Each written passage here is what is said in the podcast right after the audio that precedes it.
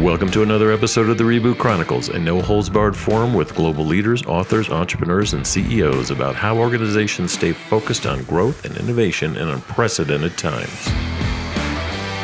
I'm your host, Dean DeBiase, coming to you live from Reviv's North American headquarters in Chicago, and we would like to thank you for joining us from around the globe today.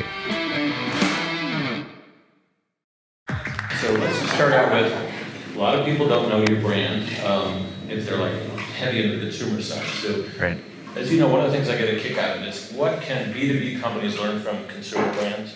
And every time I go into Grainger, I flip that around and go, wow, there are some consumer companies that can learn a lot from this B2B brand, who apparently learned it from a consumer brand at one point. So can you just talk about that and talk about, do you see B2B and consumer stuff in the digital age uh, converging? You know, what's, what- what's your thought about uh, where we're going there? Yeah, so 15 seconds on the company. Uh, Grainger is the largest distributor of industrial supplies in the world. Uh, about 10 billion in sales, um, 24,000 employees in 25 countries around the world. This is really sexy stuff. Hammers, toilet papers, mops, buckets, ladders. We think it's sexy anyway. It is definitely important to the economy. Uh, company started in Chicago in 1927, one store uh, selling motors downtown Chicago, and is growing to the biggest player in the world in that space. So as you think about those products, not necessarily a brand that's well known on the Grainger side outside of the B2B space, but what's really important is our customers clearly know us well, being the biggest player in that market. And those customers uh, interact with us online 35, 40% of the time. We're the 13th largest online retailer in North America, uh, B2B or B2C. And so the experience that customers expect to have in that interaction is very similar to their B2C experience. And so, although it's happening in an industrial environment, it might be happening on the plant floor or the basement of a hospital or on a military base, those people go home and have B2C experiences uh, from an e com perspective. And so they expect that exact same level of transaction simplicity in their interactions with Grainger. So what you're saying is we're all people. Got it. Um, We, we, we may steal that for the promotional material. B2B, we're all. Uh, and every time I come to your office, I'm impressed with your people. So can the Grainger folks just raise their hands so the people next to you know who's from Grainger here? Court always travels with an entourage. They're all huddled together. Hold on, hold on. Who's your entourage here? Let's get some, let's compare them. yeah. I got Rob Wolcott from Kellogg. That's about it. My son Rob. So, so uh, uh, we talk a lot about the Kell- the Kellogg School about innovation. It's always about the product, the customer, the market, the blah blah blah blah blah. It's cool stuff. But what about just the cost side? You guys have done some interesting things. That uh, Exelon was here last time for the last series, so we talked about you know innovating on the inside is sometimes not that sexy. How do you how do you actually get that done? So, so I think in a, in, a, in a business like ours, we're $10 billion, $200 at a time, very high transaction intensive business. It's a pennies business. We don't make anything. Uh, we're purely a distributor. And so, um, you know, we had we hosted Exelon at our uh, distribution center in Minooka a few months ago. That's the largest goods to person uh, implementation in the world, which means instead of walking around picking product, uh, basically, there's a robotic system picking the product, bringing it to the people that are putting it away. You know that increased large capital investment, but increased our efficiency in the building by about 13x uh, what it was before the implementation of that system. We, we're on site managing inventory at about 60,000 customers around North America. So all of the technology that we apply in terms of route optimization, uh, how often to replenish those customers, what products they should have in stock. Uh, there's a huge amount of innovation that happens around uh, happens around doing that. So one of the things that we're piloting right now is the use of sensors, the use of location services to help us manage the time uh, without people having to check in or do anything on their own, but manage the time per stop that we have as we're doing that inventory management on the customer side. So no direct customer benefit, but a huge cost savings opportunity for us. Most people have no idea in this room where the hell Minooka, Illinois is, but I had the painful pleasure of going there. And I'm driving around. worth the trip. Driving around Lost, I asked the guy, "Where's the Grainger building?" He's like, "Yes, this is all Grainger. This is." Uh, so Amazon gets a lot of credit for that, but they clearly have uh, broken the mold there. We we have a delegation coming in from Singapore to talk about e-commerce. We're going to have a summit down here in a couple weeks, and they specifically wanted to see Grainger. You guys know how to move a lot of stuff. I've never seen outside of Amazon a, a more automated uh, warehouse. I didn't know it was one of the largest out there though. So let's switch, uh, since we're still on innovation, just how do you guys approach kind of commercializing innovation? It's nice to come up with all these cool ideas, you know, but half of them never see the light of day and most of them are never really used by a customer. So how, you, how are you driving that? I know you've changed a lot of things since you've been uh, Grainger. Yeah, so we, we, we've changed the approach. We historically had, you know, really close in um, sort of very iterative innovations that would happen in the business units, and then we would have some wild and crazy stuff that was so far out we really struggled to get it commercialized. And so what we've really done over the course of the last eight to 12 months is think about a small number of franchises, having franchise owners in each of those areas, um, having very clear expectations in terms of the fact that they need to work with our central innovation team on both closer in innovation, but also more transformational work. And so having a central group that has time and flexibility to work on things, but in very specific areas, combined with business unit P&L owners that have an expectation that they have to find a way to commercialize those innovations as part of their strategy as part of their compensation, as part of their business planning process. Bringing those things together, we've actually just six, eight, ten months into that, have been able to bring a couple of really neat, uh, unique things to the market that I don't think would have come otherwise. Okay, we'll get to a couple of those in a minute. By the way, is this how your Monday morning meetings go? Because I'm already nervous. I don't, I don't know if I can work for you. Does all that have to be done by noon, you guys? Is that the uh, okay? That's cool. So, um, you know, I make fun of big companies. I call them big, fat, and slow. And uh, Chicago has a lot of that kind of, you know, um, uh, talent that is kind of stuck in this void of they don't have a lot of digital DNA. They've kind of grown up in a more of an analog society, society, if you will. How have you increased the digital DNA at Grainger? So one of the benefits we have is, is a tradition on the digital side. We had our first transactional website in 1995. Uh, at that time, there weren't a lot of people that were working in that space. 95? Were you sipping out CDs? It, it was uh, yeah, it was not a, it was not the same technology we're using today.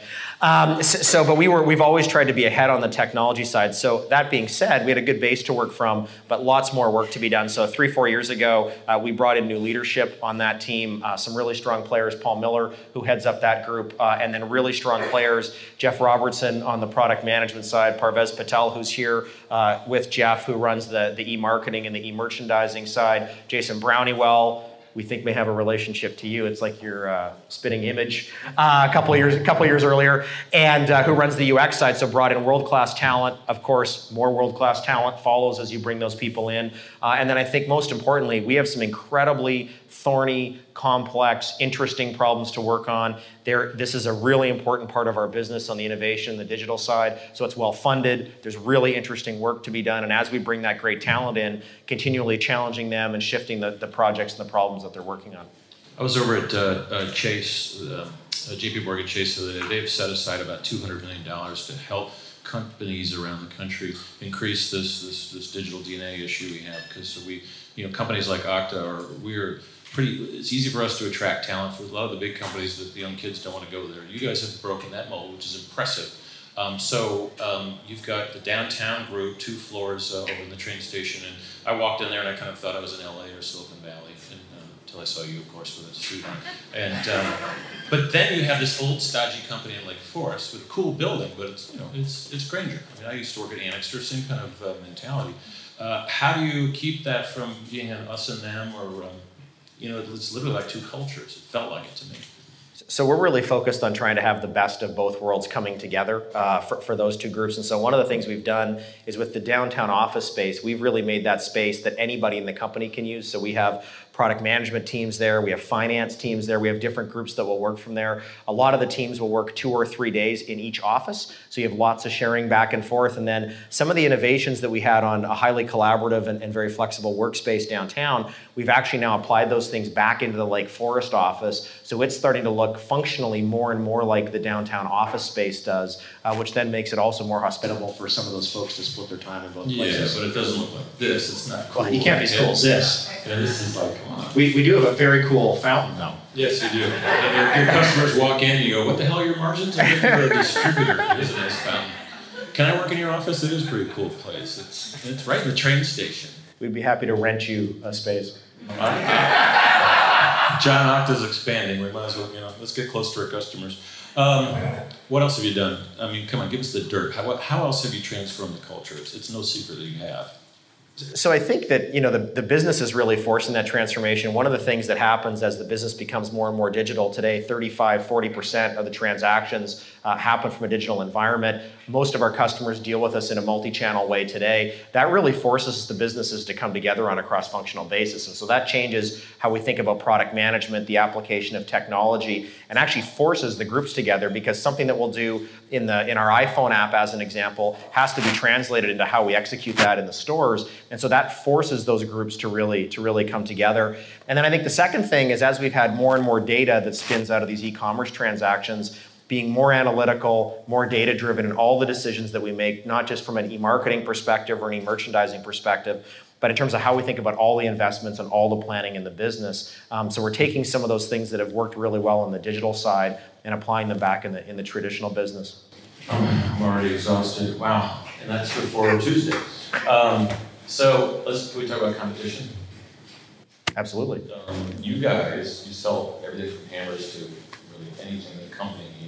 So really, you have competition everywhere. I can go to Home Depot, I can go to Uline catalogs. Your catalog is this big, it has 1.1 million products in it. Um, how do you define competition? And more specifically, since we're the digital crowd here cares about UX, how have you guys used kind of that user experience to better compete with this plethora of uh, competitors there, both physical and digital? Yeah, so a couple things, and, and uh, we can maybe spend some more time on this a little bit later because um, I don't want to drag out the answer too long. But you know, yeah, I know you're going to cut me off after two bullet points anyway. Um, so, so uh, you know, a couple things that are really important. One is as you think about this this million SKU environment and putting that into an iPhone app or having that experience be online the product information becomes incredibly important. In many ways, the information around the product is more important than the product itself because if you can't find it, uh, then it's of no value the fact that we have it in stock. So huge investments as it relates to the product information infrastructure and the quality of the data. So that might be enriched content, it might be videos, technical specs, all of those things that help you search better.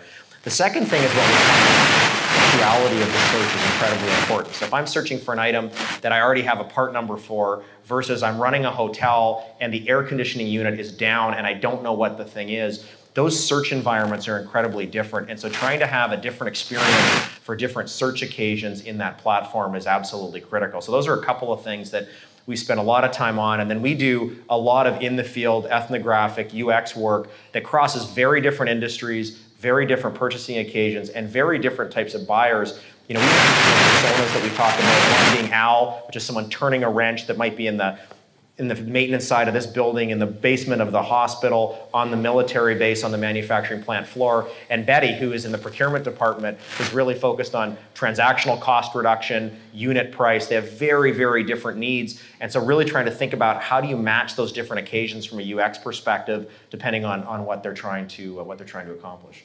I'm curious to hear from your guys what other personas you have. You must have a plumber guy, you know, the plumber's butt, all that stuff.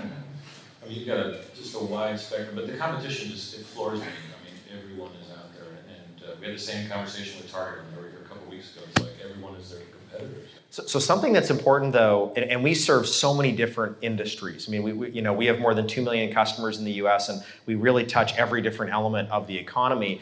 So what's important though is that we've segmented the business to have practices, not unlike a consulting firm would, to really understand that the people that call on healthcare only call on healthcare. The people that call on food manufacturing, that's all they do. They're incredibly well trained. They really understand the needs of those different customers and those different occasions. And so I think the issue is with many of the peripheral competitors you, you just simply, if that's not your core business, you can't make those types of investments to really understand the customer needs at that finite level. And so those competitors tend to play more around the edges, but it's very difficult to penetrate the core business with that type of strategy. Yes, you go deep and heavy on the user experience side. Uh, we have uh, some friends from United Airlines here tonight, and they've just come off a huge project, multi-year project, where they're literally following guys like us around the airport, filming with their iPhone, dragging the luggage, yelling at the kids really figure out what the experience should be, and they're about to launch a whole new site around it. And I was just curious, who the hell do you guys follow around? Yeah, so it really is. It does come down to Al and Betty, and, and we do follow them, and we follow them in very different uh, in very different places. So if you think about the contractor who's driving around in their van, uh, trying to figure out what parts they need to fix an immediate problem, uh, versus uh, the procurement professional who maybe uh, works in a health systems group and is trying to manage transactional volume across 10, 12, 15 different hospitals, those needs are very different. We invest a lot of time sitting with those people, spending time with them, really understanding what's important to them. So we did some work with IDEO a couple of years ago on the branch experience, which tends to be a contractor, tends to be a smaller customer, tends to be someone that's in a hurry, and stripped out a lot of the product and a lot of the clutter in the branches because what we found is they want to get their thing as quick as they possibly can and be back on the way. Now we also had people that would come in and bring equipment into the branch that had big thorny problems, couldn't figure out how to solve it. So we've now got a workbench, we've got a technical expert in there who can help you take a motor apart, figure out what you need. But those are very different occasions. The way that we came to reshaping that store network really was from just following people around and observing them as they were doing those different tasks. So, yeah, I can take a motor apart, but I just can't put it back together, unfortunately. So, uh, back to the catalog. 1.2 million SKUs, and your guys like to say it's like, you know, catalog in your phone. Is that what you're saying? Um, it still, it still seems uh, overwhelming to me. So, how, how far along are you in that journey? I guess. How satisfied are you that you're? I know one of your tracks is, hey, I want to move most of this to e-commerce, and let's get out of this manual ordering business. You still have storefronts? How many? Uh, around the world, about 600 uh, storefronts. It's about 10% of the total transactional volume. So you end up with one big fat mobile app, or verticals that are focused on different? Where we have struggled a little bit more is on the internal side. And so, as we were spinning up a lot of mobility work two, three years ago for Salesforce productivity, the productivity of the people that manage the inventory and put the product away from customers, every department started spinning up their own work in those areas. And so, one of the things that we did, I talked earlier about merging all of the product management into a single stream to capture all of that. That's one of the things we've done from the internal, uh, the internal app side. As it relates to the, the search and select issue with, with customers, one of the things that we've done from a mobile perspective is really try and optimize the form factor of each different device. And so the way that we think about the search function in our iPad app versus our iPhone app versus an Android app is actually quite different, trying to maximize the unique elements of each form factor. My view, and the team may feel a little differently about this, I actually think our search experience from a mobile perspective is better than our search experience on the, the desktop on the normalgrainger.com website because you're forced in those form factors to making decisions about what you're going to serve up. In many ways, you're actually serving up fewer options. Uh, we tend to get those options right, and, and in many ways, that's a more simplified uh, search experience. And so um, I think we've made great progress, but there's still a lot more work to do. Yeah, Mark and his team from United said the same thing to me last week. They like, we got the, we got the, um, the, the, the small screen field form factor right now. We're taking that to the web. So it's, Right. interesting for your companies to approach it uh, um, uh, differently. The um, I put a, a note out to the active people to say what would you like me to ask Court, and um, it, it's kind of technical. So I don't know, guys, if he's ready for this one. But Uh-oh. when you end up like five years from now, and you end up with all these apps, all these verticals, all this stuff. What's your you know portfolio management strategy of keeping all this straight? Because some companies didn't have one, and you guys obviously were more Well, I think a couple things. One is the integrated product management approach across all the digital platforms centralized under, under Jeff Robertson's team really helps with that, helps bring that all together. The second is that, you know, we've gotten a lot of expertise running a multi-channel business today. So we have stores, we have salespeople, we have all of the different digital applications, we have on-site inventory management, and our largest customers actually use us across all of those different channels today. And so we're having to manage all of that complexity of all those different channels today. And then finally, I think the fact that we have unique practices for each individual customer set, be it healthcare or military or food manufacturing or whatever the different environment is, that, that also allows us to think very clearly about what is important to that customer in that segment and how do you make sure that experience is relevant because it's very different in the healthcare environment versus on a military base. Very different things are important there. Interesting. Um, can we talk about big data? Absolutely. You, you know, I like to call it big data, small ideas. So that's kind of the phase we're in. So you guys are throwing off a lot of digital exhaust with all these apps, and I think I have a venture analytics people really don't know that well. But what are you going to do with all this information, and how can you use it to better the biz?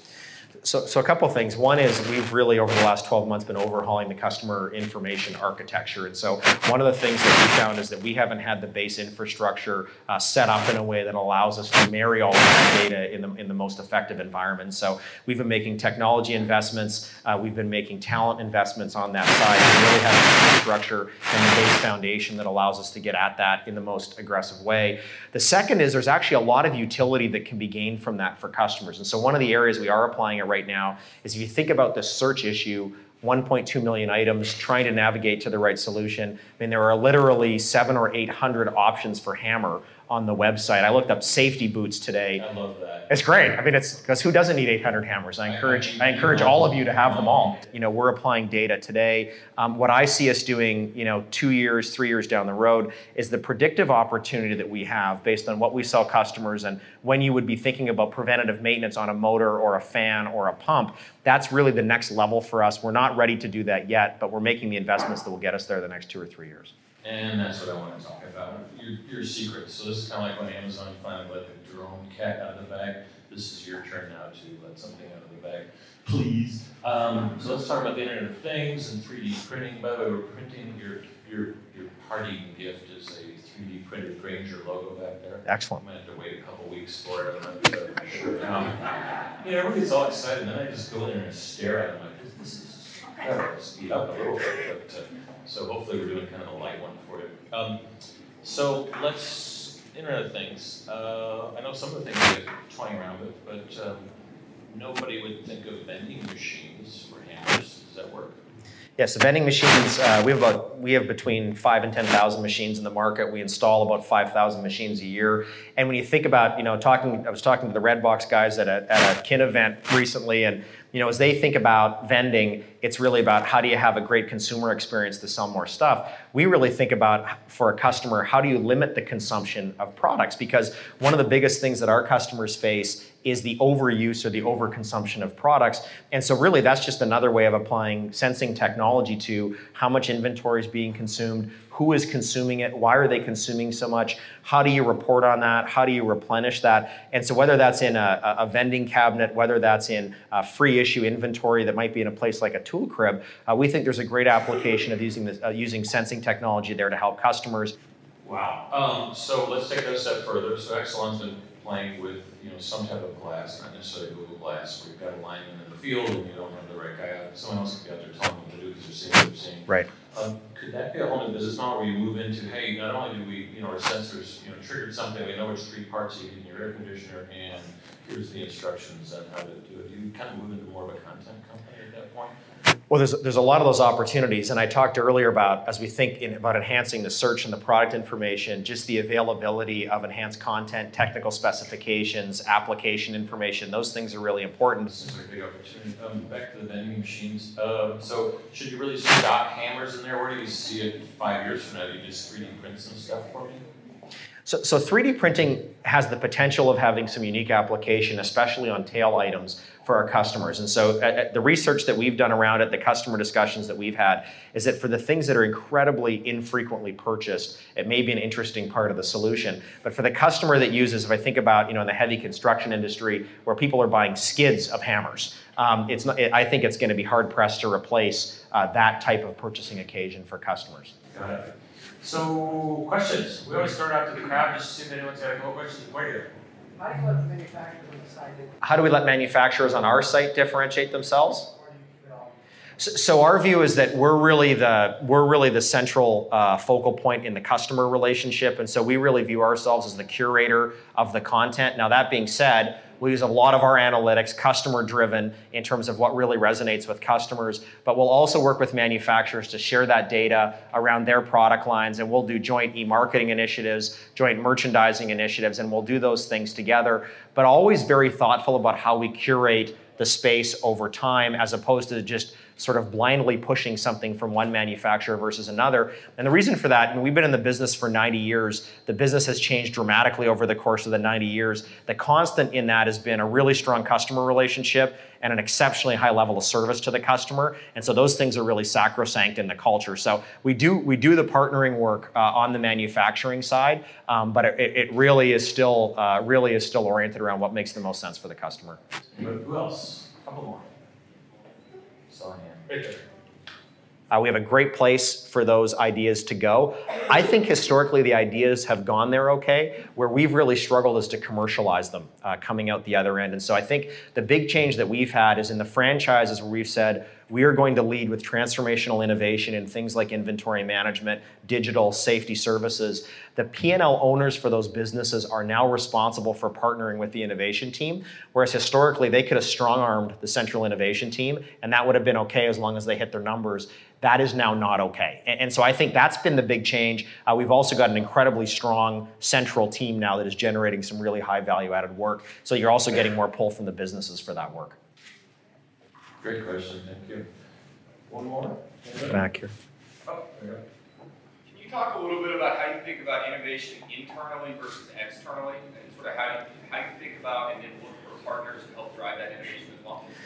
We have had um, great success with external partnering on the digital side and far less so everywhere else. And, and what is not clear to me yet, so when I talked about that, um, that picture uh, addition in, in our click to chat technology, that, that's done through a SaaS partner. So many of the innovations we've done on digital in the click to chat platform on its own was done very quickly uh, on a SaaS basis with an external partner. We've done a lot of really neat work on the digital side. One of the things that we've done is now brought the digital pipeline and the innovation pipeline together. A lot of the same people, a lot of the same thinking. One of my beliefs is that that's going to accelerate some of the partnering work we, we, we can do externally. And we've just started to see that bleed into areas like inventory management. So we're very early days there. I would say historically, um, that's been more, more of a challenge of people being um, worried about things that are invented somewhere else. And then really worried as we, because we are a larger player, largest player in the space, is then what happens to the IP ownership if we commercialize it and it's a home run? How do you get over some of those issues?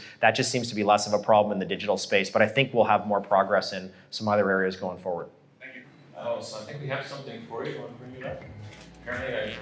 Is this the 3D printed? Very nice. We did it. Very nice. Look at that. Excellent. Thank you very much. Congratulations. Thank you for being part of the innovation series. Thank you. Always a pleasure.